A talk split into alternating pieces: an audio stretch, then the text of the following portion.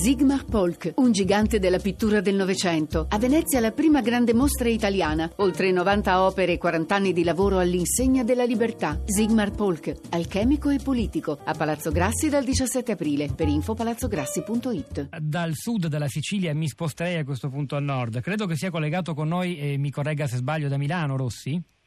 Assolutamente sì. Allora, lei invece ha, ha, fatto un'esperienza diversa, la sta facendo, di analisi, monitoraggio di cosa succede a quelli che hanno la fortuna di essere accolti e di anche essere beneficiari di alcuni progetti di integrazione, integrazione linguistica, culturale e professionale. I CPA sono dei centri provinciali di istruzione adulti disparsi, sono parecchi sul nostro territorio, è vero? Sì, assolutamente sì. Io insegno italiano, storia e geografia in quello di Milano eh, poi abbiamo anche corsi di lingua italiana e con i corsi, con il diploma di scuola media questi ragazzi possono poi successivamente accedere ai corsi professionali. Eh, sono ragazzi che vengono un po' da tutto il mondo, ma largamente dal Mediterraneo, dall'Asia dall'America Latina.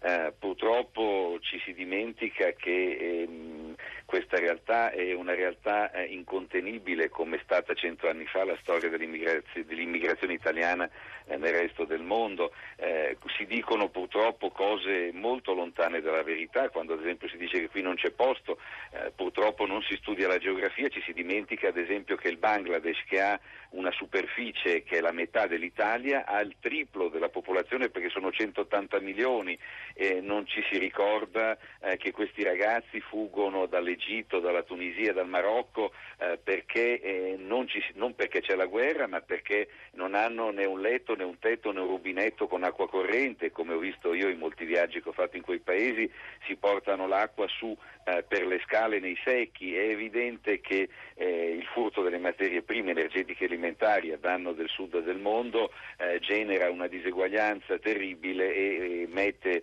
nelle condizioni questi giovani eh, del Mediterraneo e del resto del mondo di decidere eh, di mettere a rischio la loro vita, l'esame più grande l'hanno già superato attraversando il mare eh, per venire in Europa. Senta, quanto servono questi corsi? Le, le chiedo proprio la massima obiettività perché già immagino le critiche che potrebbero venire ai soldi spesi, all'inutilità.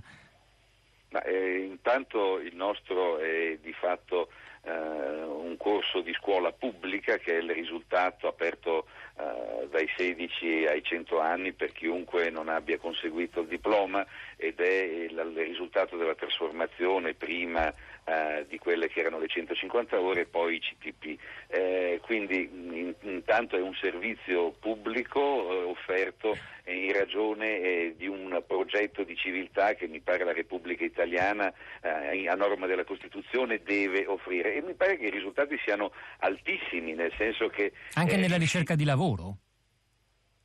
Ma la ricerca di lavoro è sempre complicata, sappiamo quanti italiani non trovano lavoro, quindi eh, come dire, il lavoro eh, è qualcosa che esula dal diritto all'istruzione e dal diritto al possesso di una lingua che è lo strumento di relazione e di comunicazione.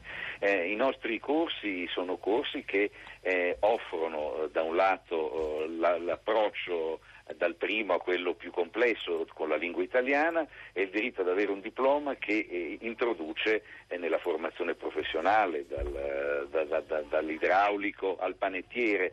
Il mondo del lavoro poi ha una sua complessità, però io credo che noi prima ancora che ragionare sul mondo del lavoro credo, dobbiamo riflettere sull'obbligo che ha eh, una repubblica come quella italiana di offrire eh, uno spazio di integrazione linguistica, in questo senso il CPA lo assolve eh, credo in maniera egregia in tutta Italia e, e dall'altro eh, quello di capire che queste persone si muoveranno in maniera sempre più impetuosa e numerosa al di là di tutti i muri che possono essere eretti perché eh, quando non si ha un rubinetto per bere e per lavarsi si cerca un posto dove un rubinetto esiste. Davide Rossi è stato molto chiaro, ringrazio lei ed Andrea Bottazzi per averci raccontato, seppur in breve, due eh, realtà, due progetti attivi in contesti molto diversi, Catania e, e Milano. Sono, ci sono anche buone notizie, non solo in Germania, dunque realtà positive. Ora è il momento di ascoltare insieme le notizie del traffico di Onda Verde, poi torneremo insieme a Rosa Polacco per i vostri commenti sui social network e le vostre voci. Era trapuquísimo.